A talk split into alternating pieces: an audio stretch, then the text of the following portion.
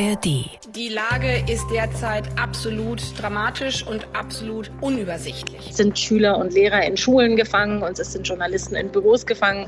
Menschen sitzen teils ohne Strom bei mehr als 40 Grad und die Läden können nicht öffnen, um Wasser oder Medikamente zu verkaufen.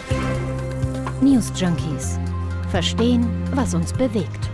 Ein Podcast von RBB24 Inforadio. Wir sind Henrike Möller und Bruno Dietl am Montag, den 24. April.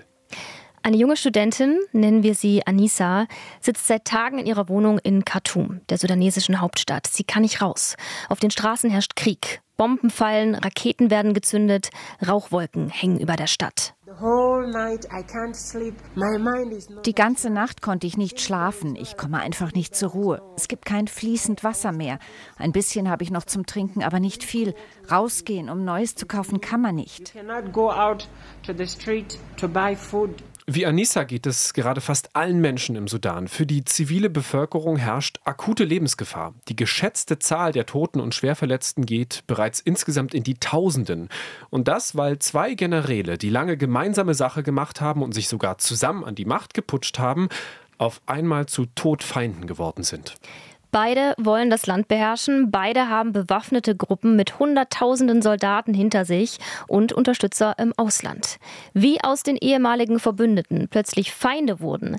Alle Hintergründe zum aktuellen Konflikt im Sudan heute bei den News Junkies. Falls ihr es noch nicht gemacht habt, abonniert uns gerne in der ARD Audiothek, dann bekommt ihr bei jeder neuen Folge eine Benachrichtigung. Bevor wir uns die beiden Generäle genauer anschauen, was sie jeweils wollen, warum die Lage so eskaliert seit dem 15. April, lass uns erstmal nochmal zu den Menschen gehen vor Ort, denn die leiden am meisten drunter. Ja. 46 Millionen Menschen leben im Sudan.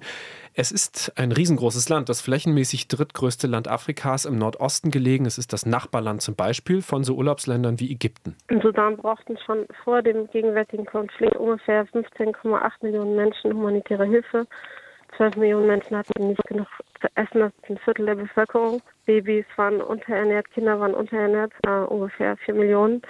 Das ist Katharina von Schröder. Sie leitet den Einsatz von Save the Children im Sudan. Die meisten Hilfsorganisationen haben ihre Einsätze dort inzwischen eingestellt, um ihre Mitarbeiter zu schützen. Katharina selbst ist mit ihrem Sohn in einer Turnhalle untergekommen. Jetzt wurde unser Büro in Darfur geplündert und da wurden nicht nur Dinge entwendet, wie zum Beispiel zwei Autos äh, gestohlen, ähm, Laptops, Kühlschränke etc., sondern was noch viel tragischer ist, äh, lebensrettende Medikamente, die für Kinder bestimmt waren, wurden auch entwendet. Ja, seit dem aktuellen militärischen Konflikt ist die humanitäre Lage im Sudan noch extremer geworden, als sie vorher schon war. Strom- und Wassersysteme sind zusammengebrochen. Die Lebensmittelversorgung ist nicht mehr möglich. Die meisten Läden sind geschlossen. Rausgehen natürlich auch viel zu gefährlich, denn die Straßenkämpfe, die toben überall. Es sind Schüler und Lehrer in Schulen gefangen und es sind Journalisten in Büros gefangen.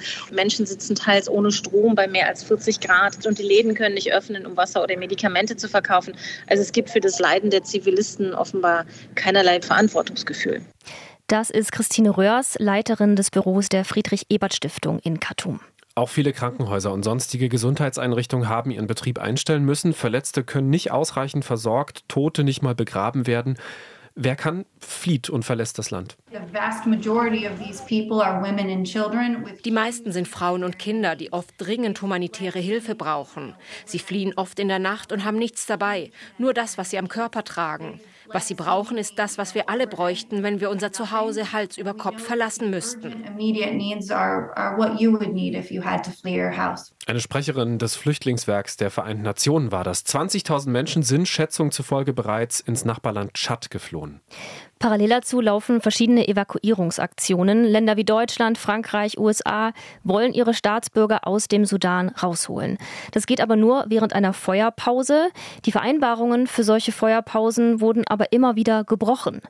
Was die Evakuierungen zusätzlich erschwert, sind die vielen Stromausfälle. Wenn die Leute ihre Handys nicht mehr aufladen können, ist es schwer, sie darüber zu informieren, wann und wo die Evakuierungen stattfinden. Die Bundeswehr hat jetzt erste Evakuierung durchführen können. Heute Morgen ist die erste Bundeswehrmaschine aus dem Sudan in Berlin gelandet. An Bord waren etwa 100 Menschen, der Großteil davon deutsche Staatsbürgerinnen und Staatsbürger. Zwei weitere Flugzeuge mit etwa 200 Leuten sind auf dem Weg nach Deutschland. Zwei mächtige Generäle, die bis vor kurzem noch im selben Team gespielt haben, die wirklich enge Verbündete waren, sind sich auf einmal spinnefeind. Was ist da passiert? Und wer sind eigentlich diese beiden Generäle? Was sind auch deren Ziele? Da ist zum einen Abdel Fattah al-Burhan. Er ist Chef der sudanesischen Armee und gleichzeitig Regierungschef. Denn im Sudan gibt es keinen funktionierenden Staat. Das Land wird vom Militär regiert. Und dann ist da der Vizechef seines Militärrates, Mohammed Habdan Daglo, auch genannt Hemeti. Er hat einen ziemlich beeindruckenden Aufstieg hinter sich, war mal Kamelhändler und ist inzwischen Anführer der RSF, der Rapid Support Forces. Das ist eine riesengroße paramilitärische Einheit mit geschätzt 100.000 Soldatinnen und Soldaten. Also zwei Männer mit jeweils einer bewaffneten Gruppe hinter sich. Gemeinsam sind Al-Buhan und Hemeti seit 2019 an der Macht. Da haben sie den vorherigen Diktator gestürzt, der fast 30 Jahre den Sudan brutal beherrscht hat. Das Spannende ist, sowohl der Chef der sudanesischen Armee als auch der Chef der RSF waren mal sehr enge Vertraute des alten Diktators. Seit dessen Sturz haben sie immer wieder versprochen, dass es im Sudan eine neue, eine zivile Regierung geben soll, mehr Demokratie. Dieses Versprechen, also mehr Demokratie, das hat sich nie erfüllt. Erst im Dezember gab es einen neuen Anlauf für ein Abkommen zwischen Armee, RSF und oppositionellen Kräften. Die UN hatte damals vermittelt. Aber das hätte für die RSF quasi die Auflösung bedeutet. Das hat Gerrit Kurz von der Stiftung Wissenschaft und Politik im RBB 24 Inforadio erklärt. Die Streitkräfte wollen die Oberkontrolle über den Sicherheitssektor und damit über den gesamten Staat behalten. Dafür wollen sie eben eine möglichst schnelle, effektive Integration dieser Parallelarmee. Sie soll eben nicht mal parallel äh, sein. Die RSF widersetzen sich dem. Äh, das tun sie schon länger, aber jetzt ging es eben um Verhandlungen für eine zivile Übergangsregierung und da sollte es dann konkret werden. Es ging um einen Zeitplan der Integration und die SF sagten dann, wir möchten möglichst lange separat äh, bleiben. Wir wollen es nicht den äh, Islamisten, wie sie sagen, innerhalb der Streitkräfte unterstellen. Heißt also, die paramilitärische RSF will nicht von der sudanesischen Armee geschluckt werden. Dabei wäre dieser Schritt für einen Frieden im Sudan ziemlich entscheidend, hat Hage Ali vom Leibniz-Institut für globale und regionale Studien in Hamburg bei MDR aktuell gesagt. Die Integration ist insofern wichtig, dass mit der Integration der Rapid Support Forces in die regulären Streitkräfte ein zukünftiges Putschrisiko ausgeschaltet werden kann. Für die Sicherstellung von Stabilität und innenpolitischer Sicherheit ist die Exekutive und damit eine zentralisierte Streitkraft extrem wichtig gewesen. Und das ist nicht möglich, solange es eine sekundäre, starke Streitkraft wie die Rapid Support Forces im Land gibt. Aber warum gibt es diese RSF überhaupt? Wo kommen die her? Gerrit Kurz von der Stiftung Wissenschaft und Politik sagt, das hat auch wieder viel mit dem alten Diktator al-Bashir zu tun. Der nämlich die RSF überhaupt erst aufgebaut hat als Gegengewicht zu dem Militär, um sich vor einem möglichen Militärputsch zu schützen. Das hat ihm aber nicht äh, gereicht, genützt, weil 2019 wurde er dann von beiden gestürzt und seitdem ist äh, die RSF noch weiter aufgestiegen und immer mächtiger geworden. Diese Feindschaft zwischen dem Militär und der Parallelarmee der RSF, die ist jetzt eben komplett ausgebrochen. Also nochmal zusammengefasst. Ein Diktator will einen Militärputsch verhindern, baut sich dafür eine paramilitärische Gruppe auf. Die tut sich dann mit der Armee zusammen, um genau das zu tun, ihn wegzuputschen, den Diktator. Und danach versucht die Armee, diese Paramilitärs aufzulösen. Klar, dass die, wenn sie die einmal haben, die Macht, nicht wieder hergeben wollen, die Paramilitärs. Im Gegenteil. Amani El-Tawil vom Forschungsinstitut Aram in Ägypten glaubt sogar, die Machtambitionen von Hemeti sind grenzenlos und reichen dahin, die Präsidentschaft im Sudan übernehmen zu wollen also Hemeti, der Führer dieser RSF. Aber El Tawil sagt auch ganz klar, es gibt in diesem Machtkonflikt zwischen Militär und Paramilitärs jetzt kein Good Cop, Bad Cop, keine Guten und keine Bösen. Die RSF haben im Darfur-Konflikt tausende Dörfer niedergebrannt. Sie haben die Frauen vergewaltigt und große Menschenrechtsverletzungen begangen. Dafür sind beide Männer verantwortlich. Und bei der Revolution 2019 haben sie Demonstranten getötet dass sich Al-Buhan und seine Armee und Hemeti und seine RSF in Sachen Brutalität nichts nehmen. Das sieht man auch daran, wie viele unbeteiligte Zivilisten jetzt schon in den letzten Tagen ums Leben gekommen sind. Man könnte ja jetzt meinen, das wäre ein reiner Sudan-interner Konflikt sozusagen. Also im Sudan bekriegen sich zwei Generäle, Story zu Ende. Aber so ist es natürlich nicht. Die verschiedensten internationalen Akteure mischen damit. Der Sudan ist im aktuellen Konflikt auch Spielball ganz unterschiedlicher internationaler Interessen. Wer da genau aus welchen Gründen im Hintergrund die Fäden zieht, darum geht es jetzt. Der erste Akteur, der maßgeblich mitmacht im Sudan-Konflikt, und das dürfte erstmal überraschen, ist die Wagner-Gruppe. Seit dem russischen Angriffskrieg auf die Ukraine hören wir ja sehr viel von dieser russischen Söldnertruppe. Sie hat aber auch in Afrika Fuß gefasst, hat der Politikwissenschaftler Andreas Heinemann-Grüder im SWR gesagt. Die Gruppe Wagner ist in verschiedenen afrikanischen Staaten aktiv. Sie unterstützen autokratische Herrscher gegen mögliche Aufständische. Sie versorgen sie mit Nachrichten, sie machen Training. Sie sind vor allen Dingen an Mordoperationen beteiligt. Das heißt, da werden ganze Dörfer ausgelöscht von möglichen Widerständen, unterschiedslose Gewalt angewandt. Also das Portfolio der Wagner-Gruppe ist ziemlich breit. Es unterstützt autokratische Herrscher in militärischen Angelegenheiten, aber auch im Bereich Propaganda, Desinformation, Komplettservice. Für Despoten also. Und der Sudan ist unter den afrikanischen Ländern für die Wagner-Gruppe besonders interessant, sagt Andreas Heinemann-Grüder. Seit 2017 ist die Gruppe dort aktiv. Es bestanden auch schon in der Vergangenheit zu Sowjetzeiten enge Beziehungen zwischen Sudan und dem sowjetischen Militär. Sudan ist gegen den westlichen Einfluss. Insofern versucht man da auch die Militärs an der Macht zu halten und die auf, auf eine antiwestliche Richtung einzustimmen und äh, zu verhindern, dass die sich entweder an den USA, Großbritannien oder Frankreich orientieren. Also einer der wesentlichen Gründe, warum die Wagner-Gruppe im Sudan-Konflikt mitmischt, ist, um Russlands Interessen in Afrika zu wahren. Die Wagner-Gruppe hat ja enge Verbindungen zum Kreml und im Interesse Russlands ist es, dass der Einfluss des Westens im Sudan gering bleibt.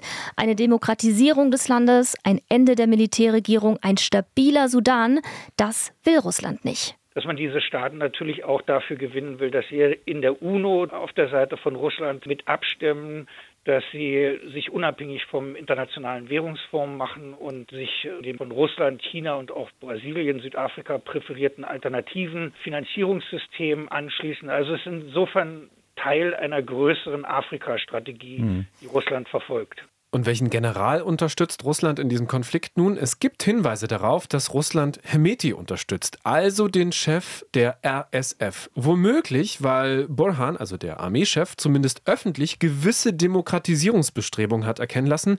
Ja, und das ist ja, wie wir gerade von Andreas Heinemann-Grüder gehört haben, nicht so ganz im Interesse des Kremls. Russland ist aber nicht das einzige Land, das im Sudan-Konflikt eigene Interessen verfolgt. Das Nachbarland Ägypten, das unterstützt Burhan, also den aktuellen Regierungschef. Der hat nämlich Verbindungen zur Militärelite Ägyptens. Also wenn er an der Macht bleibt, dann sieht Ägypten seine Interessen gesichert. Inwiefern Ägypten jetzt aber aktiv an den Auseinandersetzungen beteiligt ist, das lässt sich schwer sagen. Saudi-Arabien und Vereinigte Arabische Emirate, die unterstützen wiederum Hemeti, Fakt ist auf jeden Fall, beide Generäle sind auf Unterstützer aus dem Ausland angewiesen. Ja, ganz konkret, also auf Waffen zum Beispiel. Waffenlieferungen aus dem Ausland, Munition und so weiter. Und nicht vergessen darf man natürlich, dass Sudan ein Land ist, das sehr reich ist an Bodenschätzen. Öl, Gas, Gold, Marmor, Uran, Silizium. Das ruft auch andere Player noch auf den Plan. China hat in der Vergangenheit zum Beispiel in die militärische Aufrüstung des Landes investiert und die Wagner-Gruppe bzw. Russland sind natürlich auch deshalb im Sudan aktiv, weil die Bodenschätze des Landes einfach eine gute Bezahlung hergeben. Man kann sich direkt bedienen in der Goldmine. Zwei verfeindete Machthaber, Hunderttausende Soldaten auf beiden Seiten und dazwischen eine Zivilbevölkerung, die eh schon auf internationale Hilfe angewiesen ist. Gibt es für diesen Konflikt im Sudan irgendeine Lösung, wenn selbst vereinbarte Waffenruhen nicht lange halten? Das gucken wir uns jetzt an. Die Aussichten sind gerade ziemlich düster. Also ernsthaft, Hoffnung kann einem im Moment keiner machen. Auch der UN-Sondergesandte für den Sudan nicht, das ist der deutsche Volker Pertes. Uh, um ehrlich zu sein, macht derzeit keine der beiden Seiten den Eindruck, dass sie eine Vermittlung für einen Frieden wünschten. Sie rufen ihre Rivalen vielmehr auf, sich zu ergeben. Das hört sich nicht so an, als seien sie bereit für erfolgreiche Vermittlungsbemühungen. Das klingt alles nach einer weiteren Eskalation. Wie wahrscheinlich ist es, dass sich das im Sudan zu einem Bürgerkrieg hochschaukelt? Gerrit Kurz von der Stiftung Wissenschaft und Politik im RBB 24 Inforadio. Derzeit ist die Gefahr ziemlich groß. Noch sind wir nicht da. Noch ist es nur ein Konflikt zwischen diesen allerdings recht substanziellen Sicherheitskräften. Aber es ist sehr gut möglich, dass die Netzwerke, die beide in die Gesellschaft haben, auch Teil des Konfliktes werden. Und dann sehen wir einen größeren Bürgerkrieg in Sudan. Internationale Expertinnen und Experten sind ziemlich resigniert, wenn es um den Sudan geht. Wir hatten es ja vorhin schon gehört. Eigentlich haben Armee und RSF relativ erfolgreich über eine zivile demokratische Regierung verhandelt. Nochmal Gerrit Kurz. Wir waren jetzt eigentlich gerade kurz davor, dass äh, endlich wieder eine zivile Regierung eingesetzt werden sollte. Die zivilen Parteien versuchen weiterhin zwischen den Streitkräften und den äh, Rapid Support Forces zu vermitteln aber sie haben letztendlich nicht genügend anzubieten. Die Versprechen, die ihnen gegeben wurden, sind immer wieder gebrochen worden von beiden Parteien. Deswegen brauchen sie jetzt weitere Unterstützung. Es braucht also jemanden, der Armee und RSF an einen Tisch bekommt. Aber wer könnte das sein? Es gäbe durchaus Akteure, hat Hage Ali vom Leibniz-Institut für globale und regionale Studien bei MDR aktuell gesagt. Was sich derzeit abzeichnet, ist, dass die Forces for Freedom of Change, also eine Allianz von demokratischen und demokratisierenden Kräften, das einzige mögliche Gegenpol darstellen könnte. Sudan hat nämlich keine lange Vorgeschichte von Parteipolitik im Land. Es gab kleine Milizen, kleine Abspaltungen, die aber in der Form nicht so politisch organisiert gewesen sind wie die Forces of Freedom of Change. Und das äh, ist auch die Partei, die mit dem Putsch 2021 aus der Regierung herausgeputscht wurde. Bis dahin ist es allerdings noch ziemlich weit, denn so schnell werden die Kämpfe, die jetzt gerade zwischen Armee und RSF stattfinden, nicht aufhören, hat Gerrit Kurz bei WDR 5 gesagt. Im Moment versuchen die beiden Konfliktparteien mit all ihrer Macht Kontrolle über strategische Punkte in Khartoum und in anderen Städten und Gegenden äh, Sudans äh, zu erlangen. Und es ist unwahrscheinlich, dass sie sich auf einen äh, nachhaltigen Waffenstillstand einlassen, bis nicht einer eine Kontrolle über äh, diese zentralen äh, Infrastruktur hat. Wenn man sich anhört, was Hemeti, also der Anführer der paramilitärischen RSF, sagt, dann klingt das auch alles andere als nach Entspannung. Ich habe kein Problem mit der Armee an sich. Alles, was ich erwarte, ist eine Kapitulation von Al-Burhan und seinen Leuten. Es gibt keine andere Option. Die International Crisis Group, die befürchtet, Zitat, die Kämpfe könnten schnell in einen anhaltenden Krieg abgleiten, der über die unruhigen Randgebiete auf die Nachbarländer übergreift. Und auch das Sufan-Forschungszentrum in New York rechnet mit einer, Zitat, Einmischung anderer Staaten, Warlords, bewaffneter Milizen und gewalttätiger nichtstaatlicher Akteure kann man nur hoffen, dass eines der umliegenden Länder, beispielsweise Ägypten, jetzt seinen Einfluss nutzt, denn die müssten doch ein Interesse daran haben, einen Bürgerkrieg direkt vor der Haustür zu vermeiden. Euch hat diese Folge gefallen, dieser kleine Deep Dive in den Sudan-Konflikt, dann lasst uns doch gerne ein Abo da für die News Junkies in der ARD Audiothek. Bis morgen. News Junkies. Verstehen, was uns bewegt. Ein Podcast von RBB24 Inforadio. Wir lieben das Warum.